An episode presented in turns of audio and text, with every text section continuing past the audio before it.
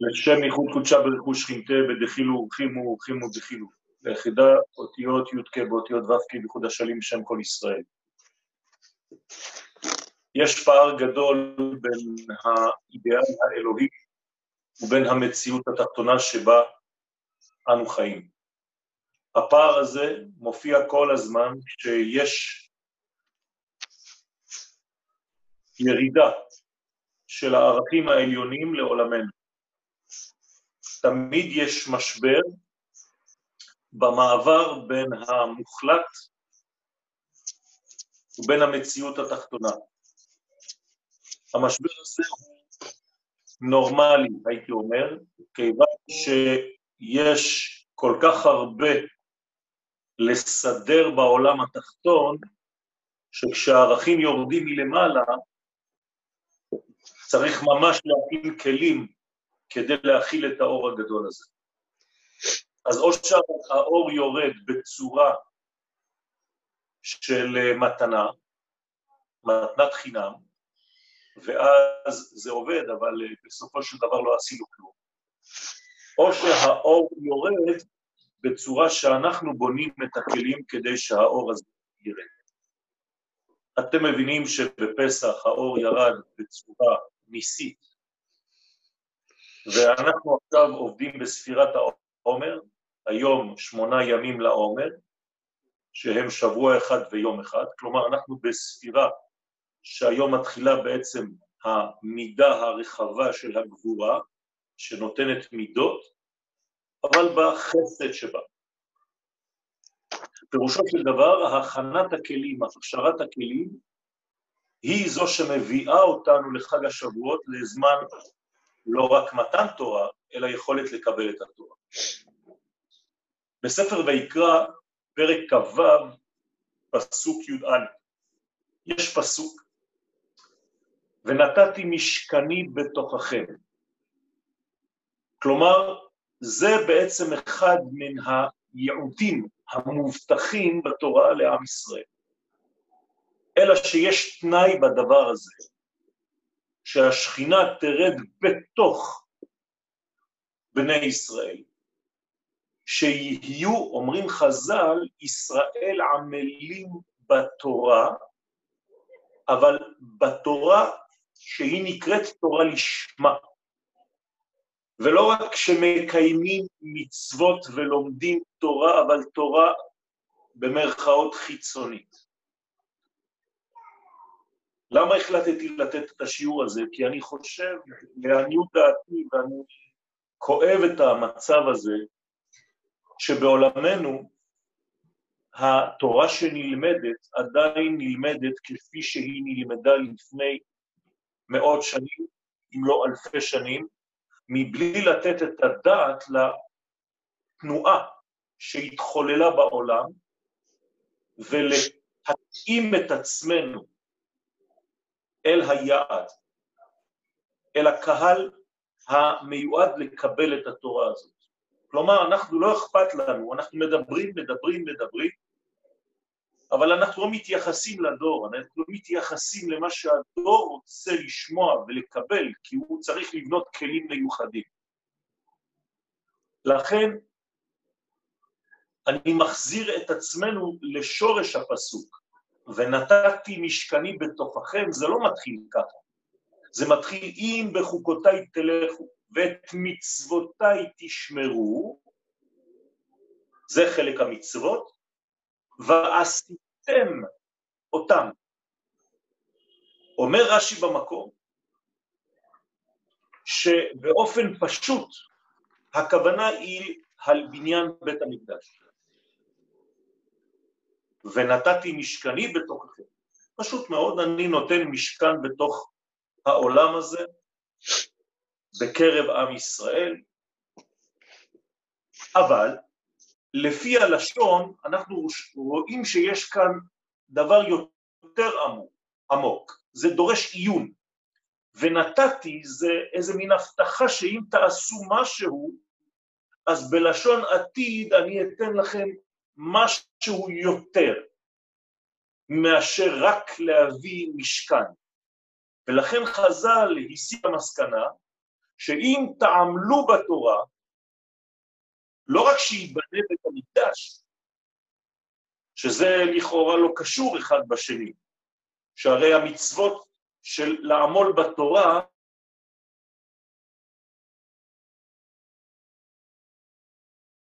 מיד שאם אני עמל בתורה, אני אקבל את ההבטחה ונתתי משכני בתוככם. כנראה שלא מדובר רק באור המקדש בעצמו, ששוכן בתוך המקדש בעצמו, שיש בית מקדש ויש שכינה. חייבים לומר שמדובר בדבר אחר, ולכן חז"ל באו והוסיפו כי מדובר בעמלות בתורה. זאת אומרת שזה מצווה תמידית גם כשבית מקדש קיים, גם כשיש כבר שכינה בתוך בית המקדש, וכדי שלא תסתלק השכינה הזאת מבית המקדש, אז אנחנו צריכים לעשות עבודה מיוחדת, למשוך את האור שירד על המקדש כדי שהאור הזה יתפשט בקרב ישראל. לכן מובא בטורי זהב, באורח חיים סימן מ"ז, שאילו היו עוסקים בתורה, לא היו מגיעים לעבור על שלוש עבירות החמורות של עבודה זרה, שפיכות דמים וגילוי עריות. עכשיו, באיזו תורה מדובר? כפי האמור, לא מדובר בתורה הפשוטה. רק בלימוד עמוק, מעמיק, שזה נקרא עמלות בתורה או תורה לשמה, יש אפשרות כזאת לבטל את סילוק השכינה מן העולם הזה. בסופו של דבר, מה שאנחנו רוצים זה שהשכינה תשרה בעולמנו. הרי זה כל הגאולה, זה כל השכינה, וכל הסילוק הזה גורם לכל החסרונות שיש בעולם, לכל המחלות וכו' וכו'. כלומר, שחוץ מזה שהמקדש נמצא בירושלים או במדבר, משכן, לא חשוב, ושיש שכינה בתוכו, על ידי לימוד התורה לשמה בעומק, השכינה לא רק נמצאת במקדש, אלא היא מתפשטת אל מעבר, מחוץ למקדש ושוכנת בקרב עם ישראל מבחינת נפשות. לא רק באבנים, אלא בנפש של עם ישראל. כלומר, יש שני סוגי שכינה. שכינה אחת שנמצאת במקדש, ושכינה אחרת שנמצאת בקרב העם, שכינה ביניהם. המסקנה שעולה ממה שעכשיו אמרתי היא שלפני בניין בית המקדש או לפני בניין המשכן, עיקר השכינה היה בעולמות העליונים. מה זה בעולמות העליונים? בפנימיות של החיים. כלומר, זה לא היה יוצא החוצה, זה היה ברובד עמוק, ברובד פנימי, ברובד מחשבתי. במקום שאנחנו מכנים מקדש של מעלה, כמו ירושלים של מעלה. אתם מבינים שלא מדובר בירושלים של מעלה בעולמות, אלא בתוכן פנימי כל כך שזה נקרא למעלה, שאין לנו גישה בדבר הזה. אז קודם הבניין של המשכן בעולם הזה, השכינה הייתה כל כך למעלה, כל כך עמוק, שהיא לא הייתה מתגלית, לא הייתה מופיעה במימוש בעולם הזה. האידיאלים היו עדיין בגדר אידיאלים, שלא התממשו, שלא ירדו למציאות, לא תפסו גוף בעולם המציאותי התחתון, הגשמי, המוחשי. ומה שקרה בעקבות בניין המשכן, הוא שאותם אידיאלים עליונים פשוט תורגמו למציאות תחתונה מוחשית במקדש של מטה, עם כלים, עם מדויקות וכו' וכו'. זה החלק של ועשו לי מקדש. נכון, אבל יש חלק נוסף. ושכנתי בתוכם, לא בתוכו. מכאן אנחנו רואים שיש, כפי שאמרנו קודם, בסייעתא דשמיא, שתי בחינות של שכינה. ועשו לי מקדש, זה בסדר, ואז אני שוכן ויורד אל תוך המקדש הזה, אבל ושכנתי בתוכם זה כבר שלב שני, שזה החלק של התפשטות השכינה מן המקדש אל עם ישראל, ומעם ישראל, כן, שידור, כן, פחות אינטנסיבי, הייתי אומר, לפי הרמה של הדומם, הצומח, החי והמדבר אומות העולם. הדבר הזה, החלק השני של התפשטות השכינה, אינו מתאפשר, אלא, וזה החידוש, דרך העיסוק בתורת הסוד, מה שנקרא תורה לשמה. אם לא, אז אנחנו משאירים את הרבדים הפנימיים בפנימיות, שהרי אם אני לא לומד את הפנימיות, אז הפנימיות נשארת בפנימיות. אני לא מצליח להוציא אותה החוצה, והרי כל העניין האלוהי זה לגלות את התוכן הפנימי ביותר בתוך המציאות הגלויה ביותר, הגסה ביותר, וידעו מצרים כי אני השם. זה שאתם, ישראל, יודעים, אתם קרובים. אני רוצה שהשם הגדול הזה, שהרצון הפנימי, יגיע למקום הנמוך ביותר, שהדומם ימלא באותה קדושה. לכן יש פער גדול, והדבר הזה חייב לקחת זמן, זה לוקח זמן. כמה זמן זה לוקח? 30 יום. אז עכשיו אנחנו נמצאים בדבר מאוד מעניין. בין השראת השכינה במשכן ובין התחלת התפשטות השכינה הזאת אל העם, חייבים לעבור 30 ימים. ואכן, המשכן החל בראש חודש ניסן, אבל התהלל המתהלל השכל וידוע אותי, זה ראשי תיבות חודש אייר, שדווקא בחודש אייר מתחילה ההתפשטות האלוהית מתוך המשכן החוצה, אל העם. תשאלו אותי למה שלושים יום, יש כלל. חכמים אומרים שאם בן אדם מגיע לעיר חדשה, כל עוד והוא לא נשאר בעיר החדשה שלושים יום, הוא לא נקרא מיושבי המקום. הוא לא חלק מיושבי העיר. אחרי שלושים יום הוא כבר חלק מיושבי אותה עיר. אותו דבר בעניינים העליונים, כל עוד ולא עברו שלושים יום בעולם הזה של המשכן שירד, ואני מזכיר לכם, בראש חודש ניסן, לא עברו שלושים יום, לא הגענו לחודש אייר, המשכן הזה עדיין זר למציאות התחתונה.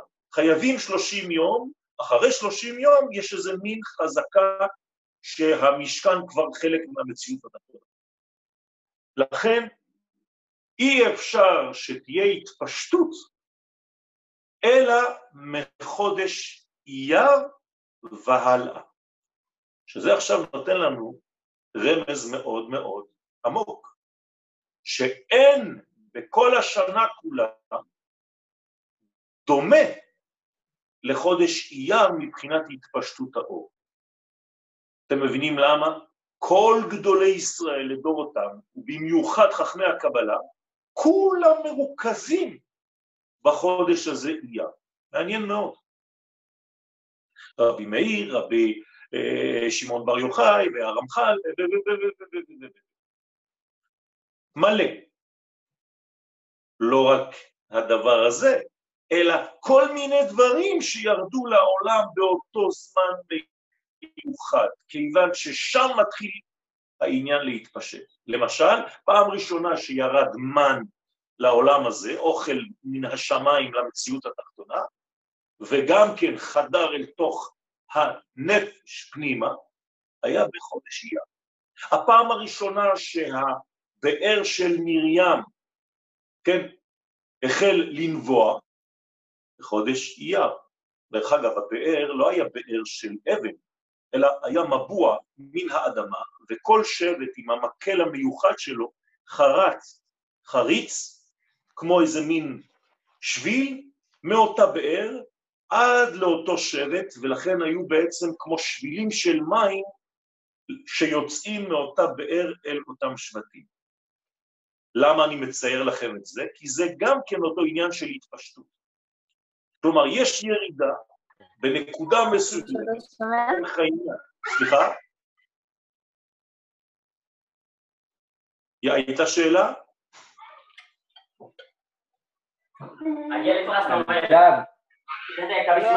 מישהו צריך לשים על מיוט. אתם איתי? מה אתה עושה? עד שהפלוט שולף כולה שם כמה שקל. איתך זה סתם הפרעות. הבנתי. אז אולי תסגרו את המיקרופונים, כי אני שומע את כל הצעקות שיש בבתים בכל אחד ואחד מכם. זה הסוד בעצם של ההתפשטות אחרי הנקודה של הזרימה הראשונית הזו. ואז יש יכולת להתפשט בעם ישראל ובני ישראל. וזו כוונת הפסוק, ונתתי משכני בתוככם, שזה החלק שתלוי כבר בלימוד התורה לשמה, כדי שהשכינה תזרום בתוך עם ישראל ולא תישאר במרכאות תקועה במשכן בעצמו. ואז לא רק שיש בית מקדש או משכן במדבר, אלא שגם ישראל עצמם הופכים להיות מבחינת נפש היכל. אז יש לנו בעצם ההיכל, ויש גם הם, בני ישראל, מבחינת היכל השם המה. ואני צריך להגיע למדרגה כזאת. אני לא צריך להסתפק במשכן בלבד, אלא מתוך המשכן לשאוב את האור של המשכן כדי להביא אותו עד אליי. זה מה שהבינו עם ישראל, שצריך לתרגם בעצם את כל מה שהם ראו בשמיים למציאות תחתונה בעולם הזה. למשל, כשהיה מתן תורה ואנחנו מתקרבים אל הגילוי הגדול הזה של מתן תורה, אתם יודעים שמתן התורה בחג השבועות הוא לא היה מתן תורה של הסוד, הוא היה מתן תורה של הפשט. אני אגלה לכם חידוש. את תורת הסוד קיבלנו לפני תורת הפשט. מתי קיבלנו את תורת הסוד? בחודש יר. חודש יר קיבלנו את תורת הסוד, בחודש סיוון קיבלנו את פשט התורה. ולכן אנחנו אומרים בהגדה, אילו קרבנו השם להר סיני ואפילו לא נתן לנו את התורה, דיינו, למה? כי הקרבה להר סיני זה קרבה לעולם פנימי של בינה, סיני, של עולם הבא, של בחינת עולם החירות. היינו כבר מלאים בתוכן פנימי של סוד התורה. עכשיו, כשהיה מתן תורה, עם ישראל הרים את עיניו לשמיים, וראה שיש בעצם מסביב למרכבה הגדולה שיורדת, ארבע מחנות, ארבעה מחנות של שכינה, עם קבוצות, קבוצות, אלפים של מלאכים, שכל אחד היה לו בעצם דגל. ולכן אומרים לנו חכמים שישראל למטה התאוו שגם להם יהיו ארבעה מחנות ושלכל ראש של שבט על שלושה מחנות יהיה דגל. וכל זה מסביב לעולם הזה, המרכבה שהייתה למעלה, אותו דבר למטה, כאן זה אוהל מועד. זאת אומרת שיש כאן בעצם רצון להשתוות למהלכים העליונים בעולם הזה. וזאת הדאגה הכי גדולה שצריכה כל הזמן לנג'ס לנו, האם אני מתחת לברז, האם אני ראוי, האם אני הכלי הנכון בזמן הנכון לפי הזרם שזאת. האם אני מדבר בלשון שמובנת לדור שלי? האם אני צריך להעמיק או לרדד את התורה למדרגה שהיא בעצם שווה לכל נפש, אבל אין בה תוכן עמוק? על זה אנחנו מבקשים, כמו שלמה המלך, הביאני אל בית היין ודגלו, דגל. עליי, אומר הקדוש ברוך הוא, אהבה. שהאחד העליון, שהאחדות הכוללת העליונה, שאנחנו לא תופסים אותה, האהבה הזאת, קשר החיים, קשר האהבה של הבורא לבריאה, זורם דווקא כשיש דגל. הדגל בעם ישראל, לפחות במדבר, פירושו הזרמה של עולם פנימי אל תוך הנפש פנימה. לכן דגל בגמטריה זה 37. 37 זה המילוי של המדרגה של הבינה, לז. כן, אנחנו קוראים לז ית. זאת אומרת שיש כאן מדרגה פנימית מאוד, ולכן אומרים לנו חכמים, כן, בעל צרור המור, אומר לנו שכשעם ישראל ראה את הדגלים למעלה, והוא רצה אותם למטה וביקש דגלים למטה, אומר צרור המור שזה גדול יותר מהרגע שהם אמרו נעשה ונשמע. וזה גדול יותר מהרגע שהם הקימו את המשכן. רק עצם בקשת הדגל. זאת אומרת שהדגל ממחיש את הרצון להידבק ביוצר, בעולמי. ומדובר בשלבים שונים, בהדרגות, במדרגות שונות של קרבה. אני חוזר לשיר השירים, שם כבר בפרק ו', מי זאת הנשקפה כמו שחר? אז עכשיו יש אבולוציה. בהתחלה היא יפה כחמה, אחרי זה היא, אה, סליחה, יפה כלבנה, אחרי זה היא ברה כחמה, ואחרי זה היא איומה, כנתגלות. אומרים חכמים, יפה כלבנה זה השלב הראשון, זה במתן תורה. יפה מאוד, כנסת ישראל, לבנה. ברק החמה, עכשיו זה כבר אור יותר חזק, כמו חם, חמה, שמש. זה כבר הקורבנות, זה האש של המשכן, של בית המקדש, שזה כבר תורה יותר קבועה במציאות התחתונה. אבל זה לא השלב האחרון. השלב היותר עליון זה איומה, ממש היום, אבל במובן חיובי, גדול ונפלא. זה כבר סדר הזה. איומה, למה? כנדגלות, דגל. שוב אני חוזר על שני הדברים שעליהם פתחתי את הדברים בסייעת המשפט. במרכז של המחנה עומד המשכן. השכינה נמצאת בתוך המשכן, אבל החידוש הוא שיש עוד סוג אחר של שכינה, שהיא בעצם מתפרסת, זורמת אל כל השבטים המתפשטים, כן, לארבעה מחנות, שכל מחנה יש לו בעצם שלושה שבטים, שלוש כפול ארבע, 12 שבטי ישראל. וככה בעצם האור האלוהי היה מתפשט בעולם. תמיד. ונהר יוצא מעדן, אחד, ואחרי זה הוא מתפצל והיה לארבעה אנשים. כן, ככה הוא משקה בעצם את העולם הזה, את הגן של המציאות התחתונה. עכשיו, הדגלים הללו שהזכרתי קודם, באים לבטא את הרצון להיות מרכבה לשכינה. כאילו שאם אני בעצם רוכש לעצמי את הדגל, אני, כן, זה נס, זה מדרגה של אני רוצה לעלות ולהיות כמו, כמו שם, כאן למטה. זה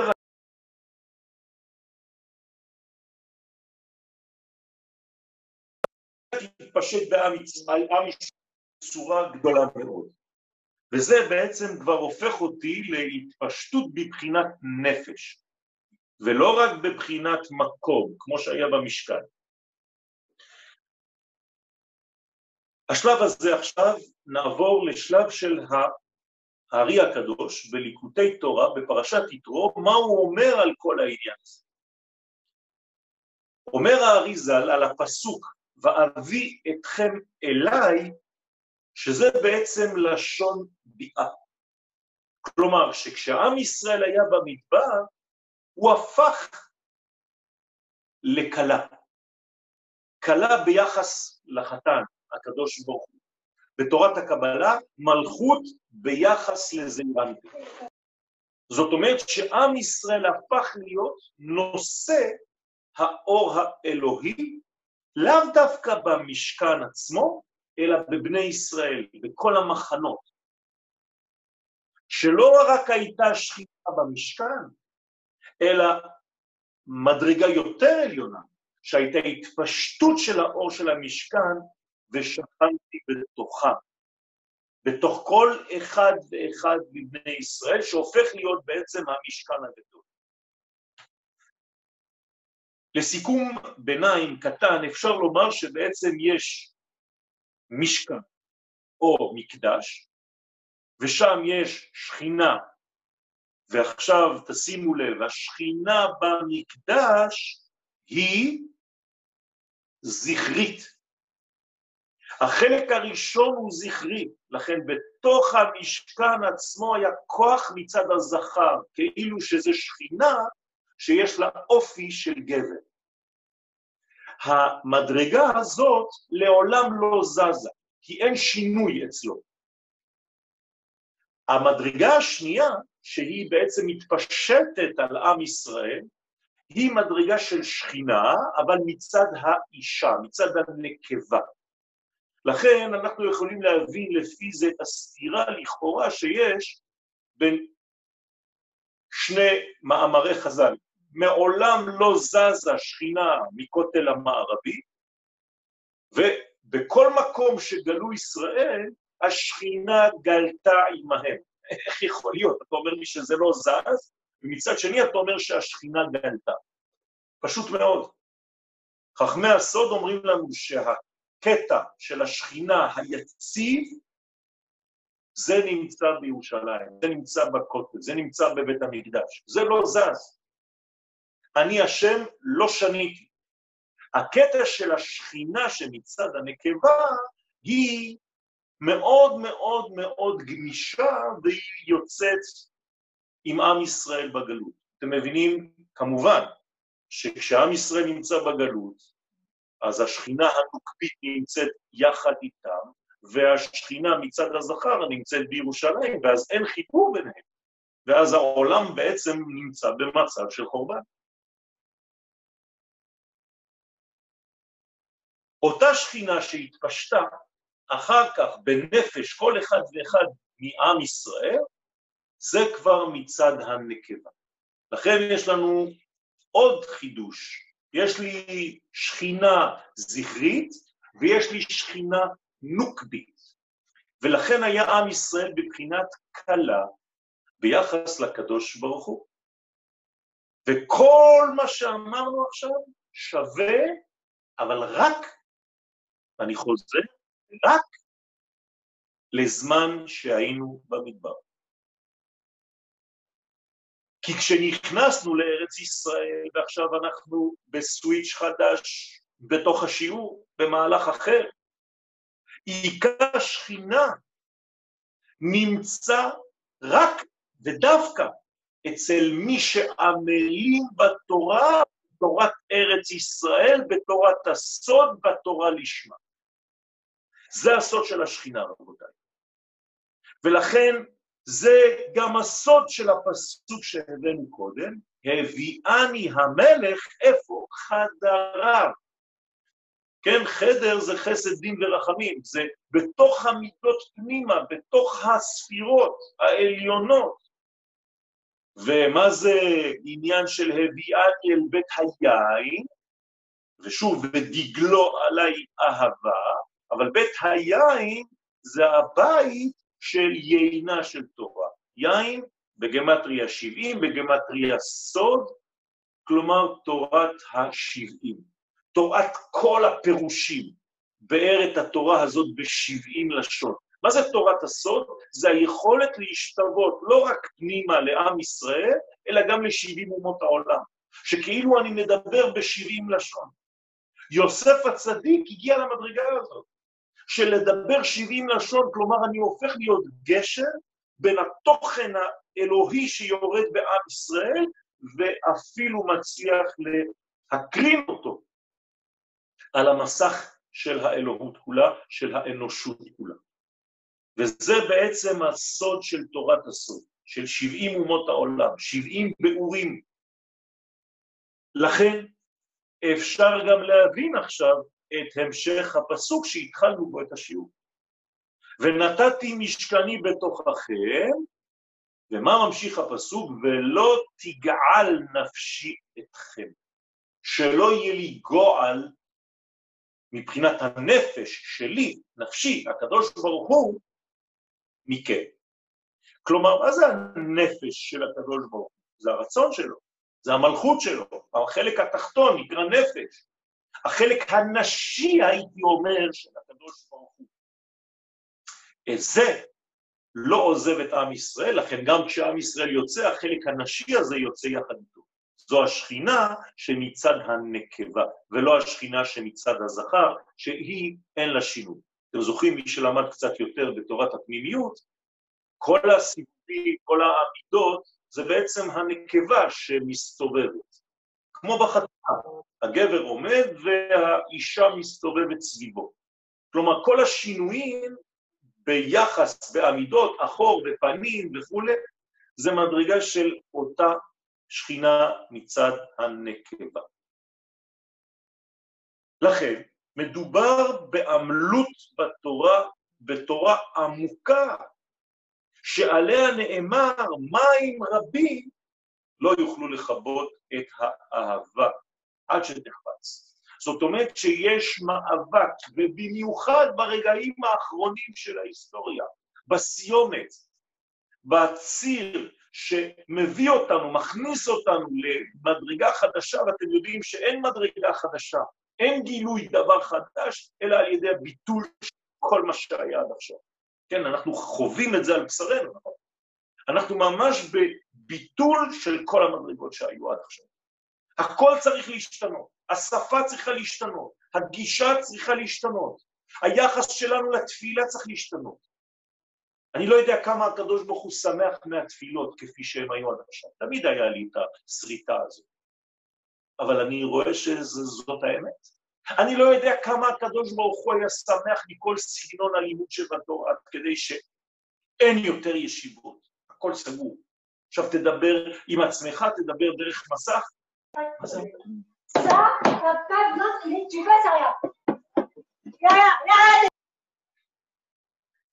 למרות החטאים, מים רבים לא יוכלו לכבות את הארץ. זאת אומרת שלמרות כל המכשולים שנפלנו בהם, שנכשלנו בהם, אם אנחנו עמלים בתורה הפנימית הזאת, בדה ספרה, הרי אנחנו לא יכולים לזרוק הכל לפח, יש לנו מאמרים של רבי שמעון בר יוחאי, שפני האדון הקדוש ברוך הוא, הפנים שלו, אמרו חז"ל בדורו, זה פנים של רבי שמעון בר יוחאי. דבר שאי אפשר להבין. אני אומר דברים, ו... ו- כן, הפנים של האדון השם זה רבי שמעון בר יוחאי. אתם מבינים שהתורה הזאת היא תורת הגאולה, היא העוסקת אצלו, באצילות, בתוכן הפנימי. אי אפשר להמשיך כפי שהיינו עד היום. הקדוש ברוך הוא אומר לנו, עצור, לא רוצה יותר. תעשו חשבון נפש, תתחילו מחדש, תעשו reset. ואז ברגע שאתה מעמיק בתורה בצורה כזאת, ואם אתה עמל בתורה בצורה פנימית כזאת, חודרת, עומק, תוכן, ולא תגעל נפשי אתכם. הרצון האלוהי לא דוחה אותנו למרות החולשות שלנו כבני אדם. כיוון שהאור הזה, אור התורה, הוא אור חוכמה בעולם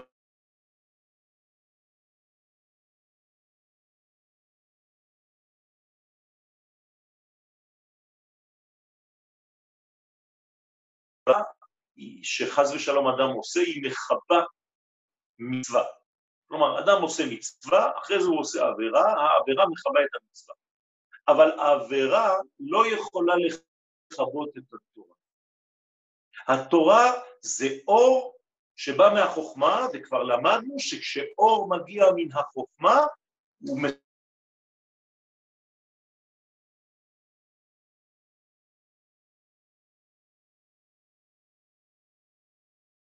שיש סיבוב מעמיק כזה בכל מלוא תוקפה.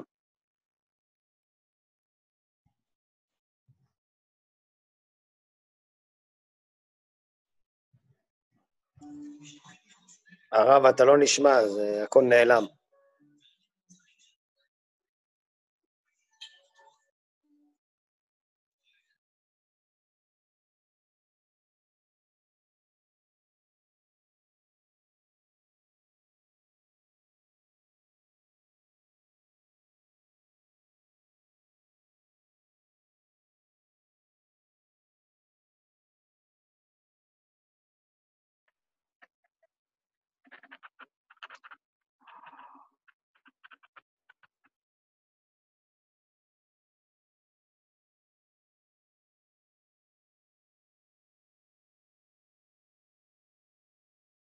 חברים, נראה שהרב התנתק, נחכה לו דקה.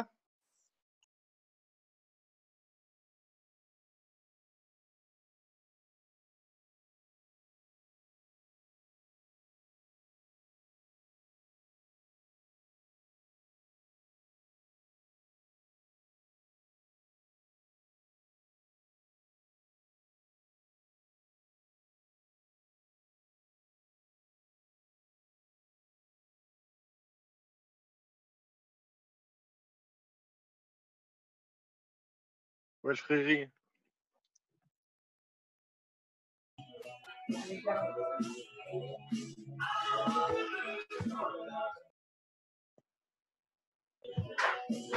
הוא לא התנתק, זה שיעור חדש.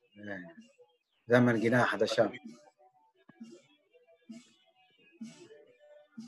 אתם איתי? כן, הרב, שידור חזק? אוקיי. היה ניתוק. ההבדל, נקודת ההבדל בין מה שהיה במדבר ובין מה שהיה בארץ ישראל עומד על עוד דבר. בארץ ישראל נעלמו הדגלים.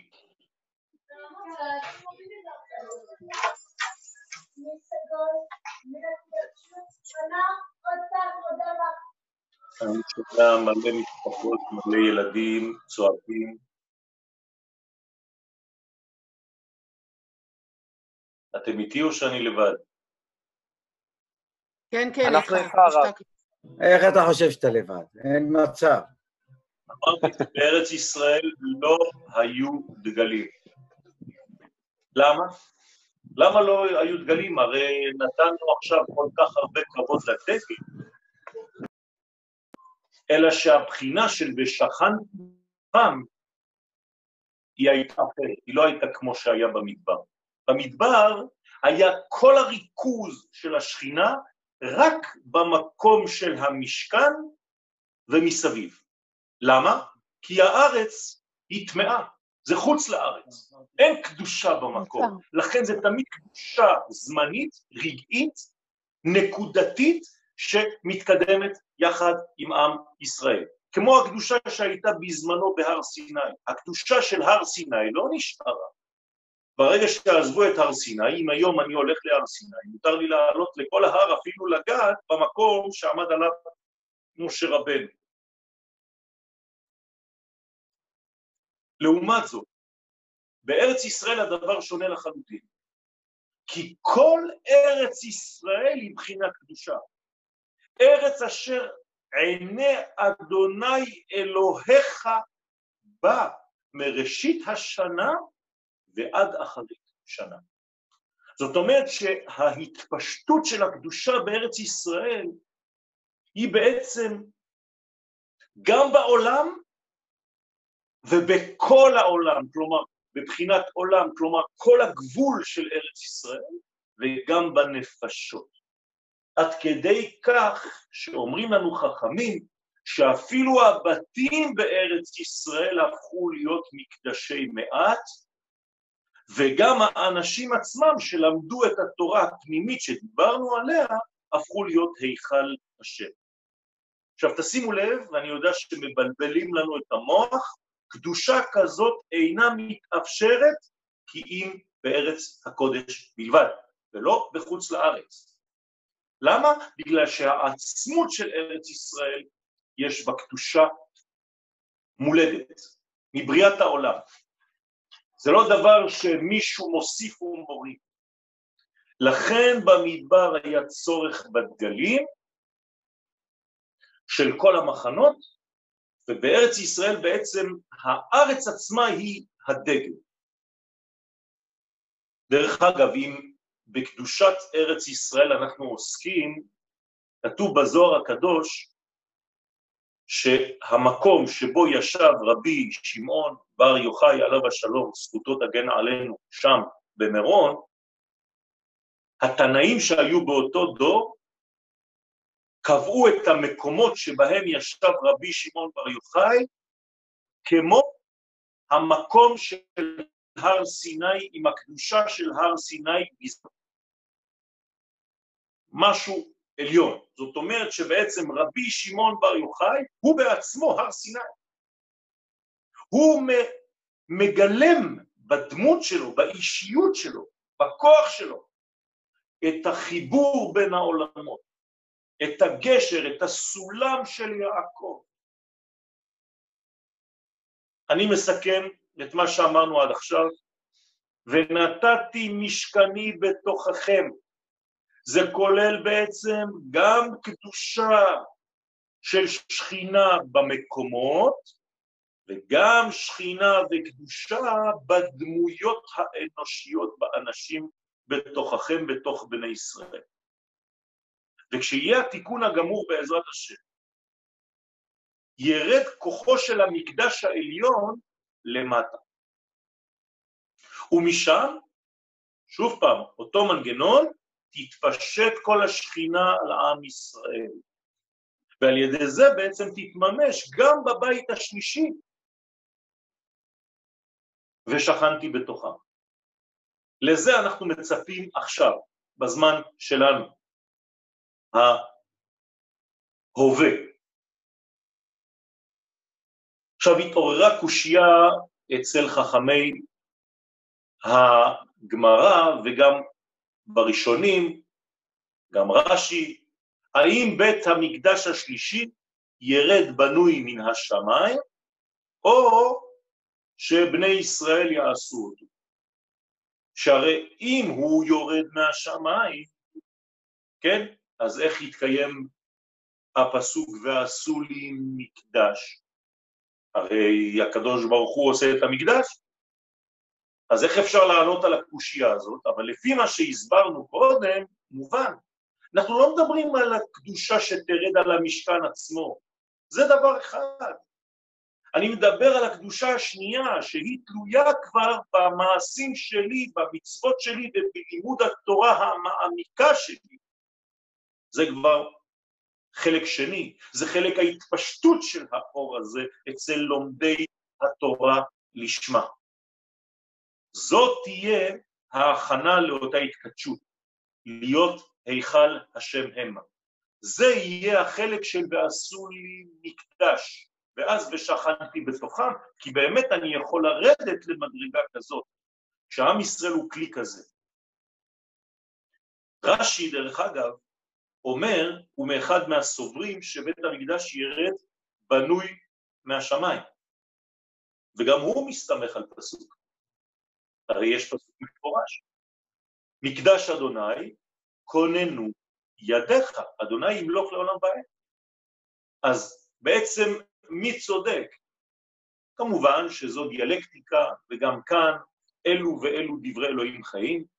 זאת אומרת שהתיקון, כלומר ההשלמה של כל הבניין, נכון שירד בניין מן השמיים, אנחנו לא נצטרך לבנות ממש כמו שאנחנו חושבים את בית המקדש, אלא תהיה בעצם ירידה, יהיה גילוי עליון של הערכים העליונים כאן למטה. איך זה יהיה בדיוק אף אחד לא יודע, אבל השלב שבו אנחנו בני ישראל נהיה שותפים, זה על ידי כך שנמשיך את השכינה מבית המקדש אל תוך העם, אל תוך עם ישראל. עכשיו תשימו לב, כל מה שאמרתי לכם עכשיו, אין בית מקדש, בוא נגיד.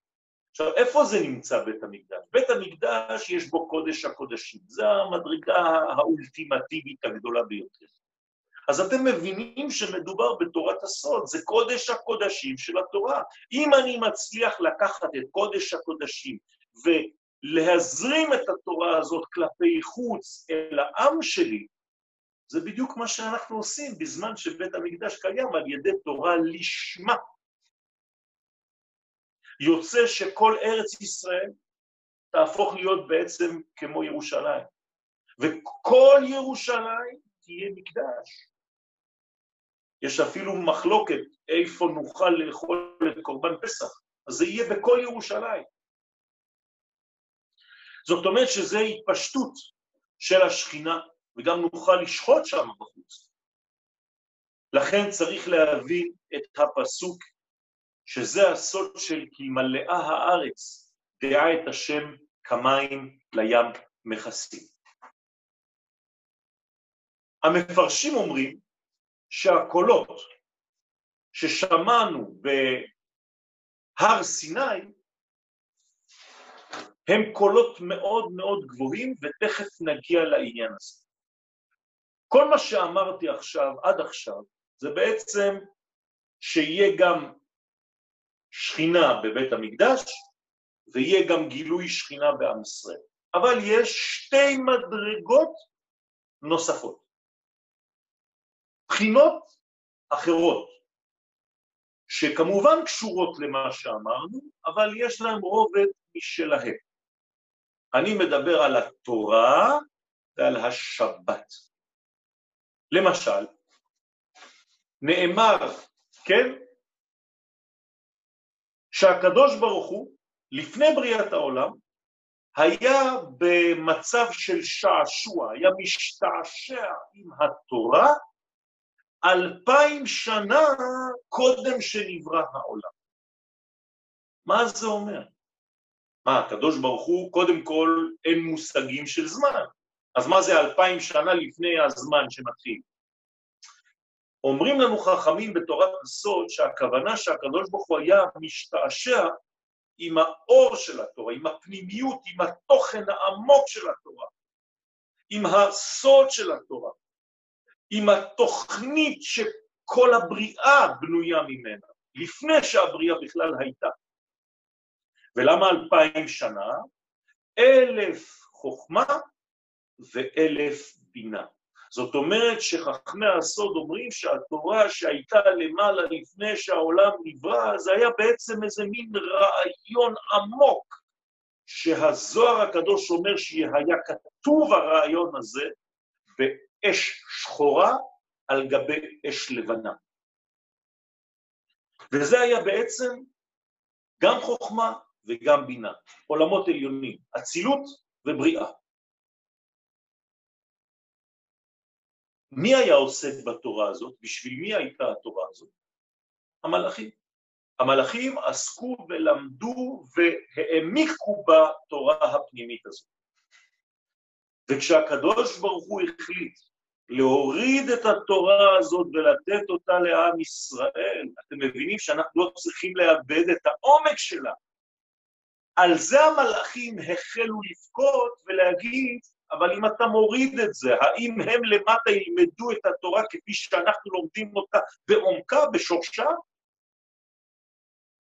אז אומרים לנו חכמים שכשהקדוש ברוך הוא החליט לתת את התורה לישראל, והוריד אותה בעצם מעולמות האצילות והבריאה, שני האלפיים שלפני בריאת העולם, אל העולמות התחתונים עד שהיא ניתנה לעם ישראל, המלאכים באו בטענה לקדוש ברוך הוא, אמרו לו, קדוש ברוך הוא, עם כל הכבוד, חמדה גנוזה, לך אלפיים שנה כבר, אתה אומר ליתנה לתחתונים, אתה רוצה להוריד את המדרגה הזאת, מה הם יעשו איתה? זאת התורה, זה הכבוד שלה? זה מה שאתה רוצה שיהיה בעולם למטה? דרך אגב, ראיתי שאחד מכם אמר לי מקולות מים רבים, תשמעו טוב מה אומרים המפרשים, הקולות האלה, שהקדוש ברוך הוא נתן את התורה בקולות, בשופרות, אתם יודעים שכל הקולות האלה שנשמעו במתן תורה, מה זה היה? זה היה הבכי של המלאכים. הם בכו בקול, הם צעקו, בגלל שנלקחה מהם אותה תורה פנימית.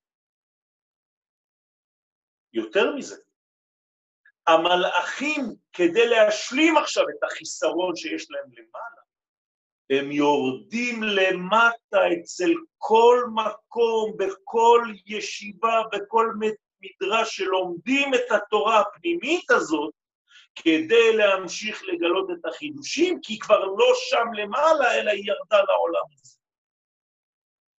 ולכן כל החידושים שהמלאכים מקבלים מהתורה הסודית שהם למדו קודם, הם עכשיו צריכים להקשיב ולשמוע לשיעורים כאן למטה של חכמי ישראל, שמגלים סודות בסודות, ובעצם כמו פירות, כמו המקל של אהרון הכהן. אתם יודעים שהמקל של אהרון הכהן היה מקל, מקל סבא, אבל הייתה לו תכונה מיוחדת, הוא היה מוציא פרחים והיה מוציא שקלים. מה זה הרמז? זה רמז שאדם שהתורה שלו יבשה, זה לא זה. התורה שלך צריכה להיות, גם שהיא נראית כמו מקל, להוציא פרח, להוציא שקד, להוציא פרי. אם לא, אז אי אפשר, אתה לא יכול להיות זה שמוליך את העניין. ולכן כשאדם מעמיק בלימוד התורה, הוא בעצמו הופך להיות כמו הקלף. האדם עצמו הופך להיות ספר תורה, שעליו נכתבות כל האותיות. כלומר, אני צריך להפוך בחיים שלי לספר תורה חי, בדמות בן אדם. דרך אגב, ב... אצל חז"ל מלגלגים, כן, לועגים על הבבליים. ככה הם אומרים, אני אומר לכם את זה בלשון של חז"ל בארמית, הנבבלאה טיפשאה. אתם יודעים שהבבליים האלה הם טיפשים. למה הם טיפשים? שקמים בפני ספר תורה ולא קמים בפני תלמידך. שימו לב עד איפה הדברים מגיעים.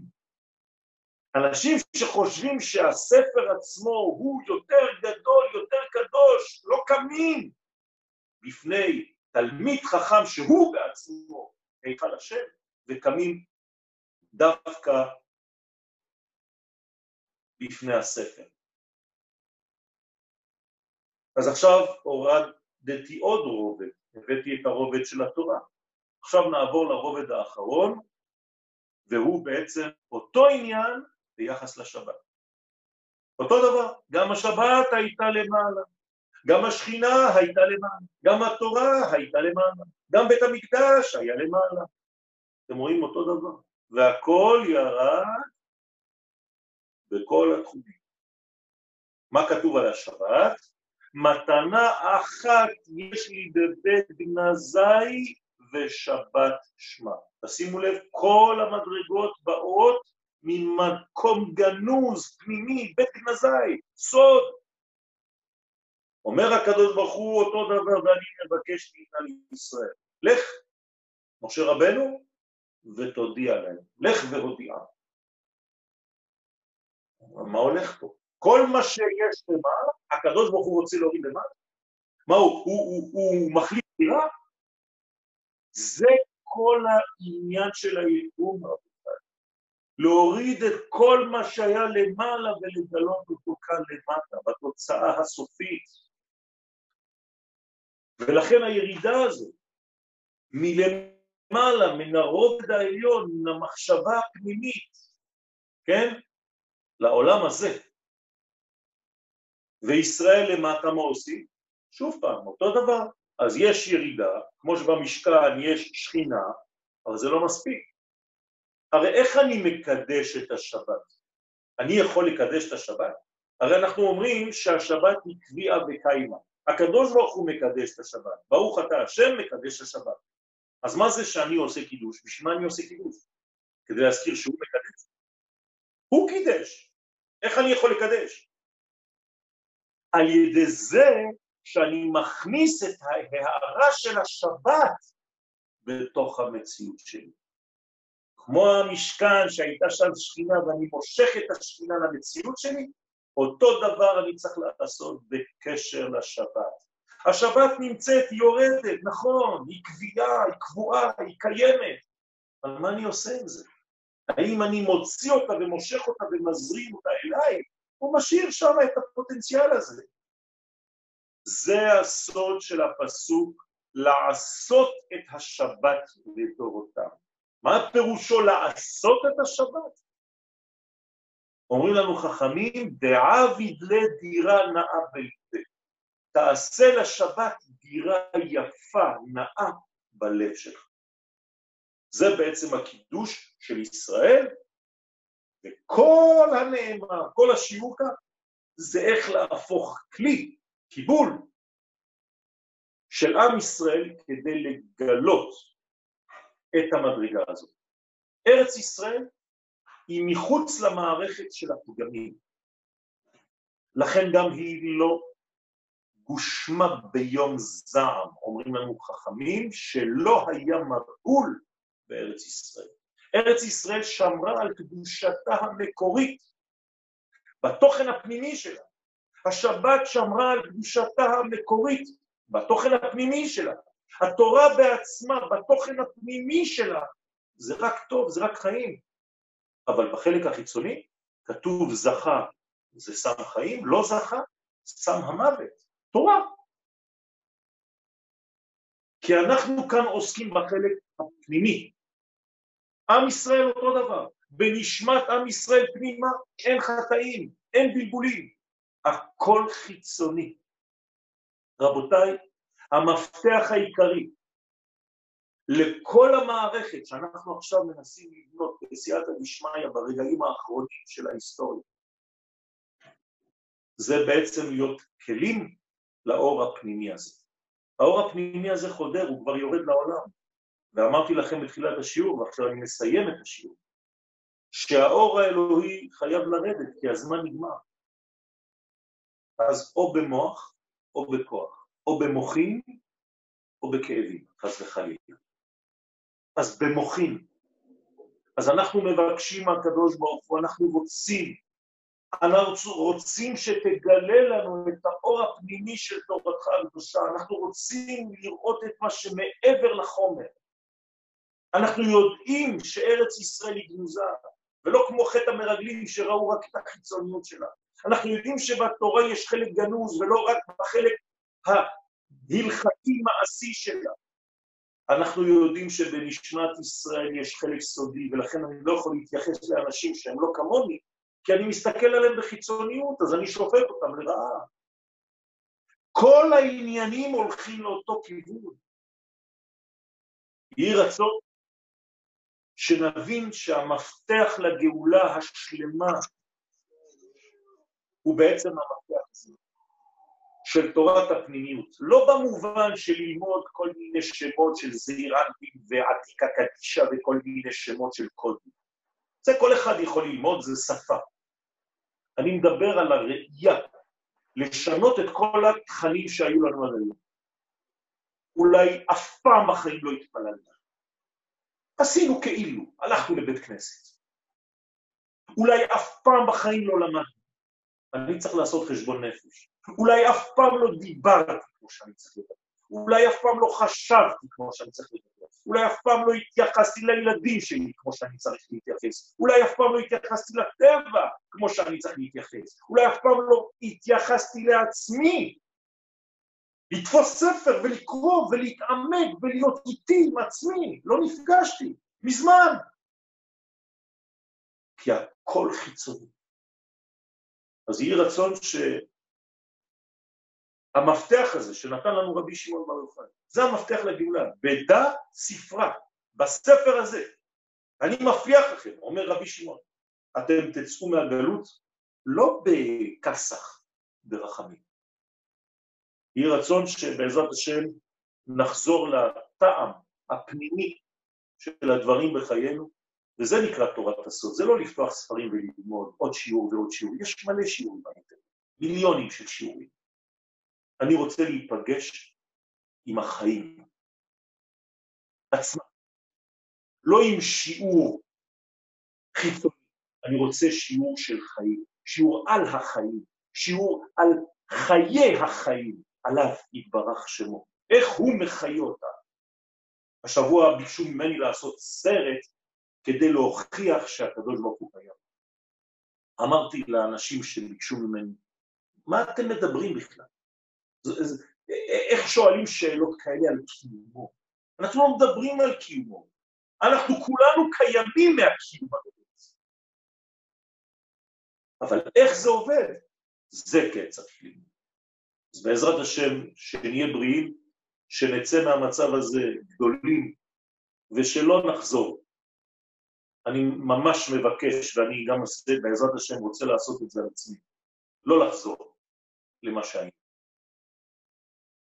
עברנו שלב, עכשיו אנחנו צריכים להיות חדשים. אנחנו צריכים להתחדש.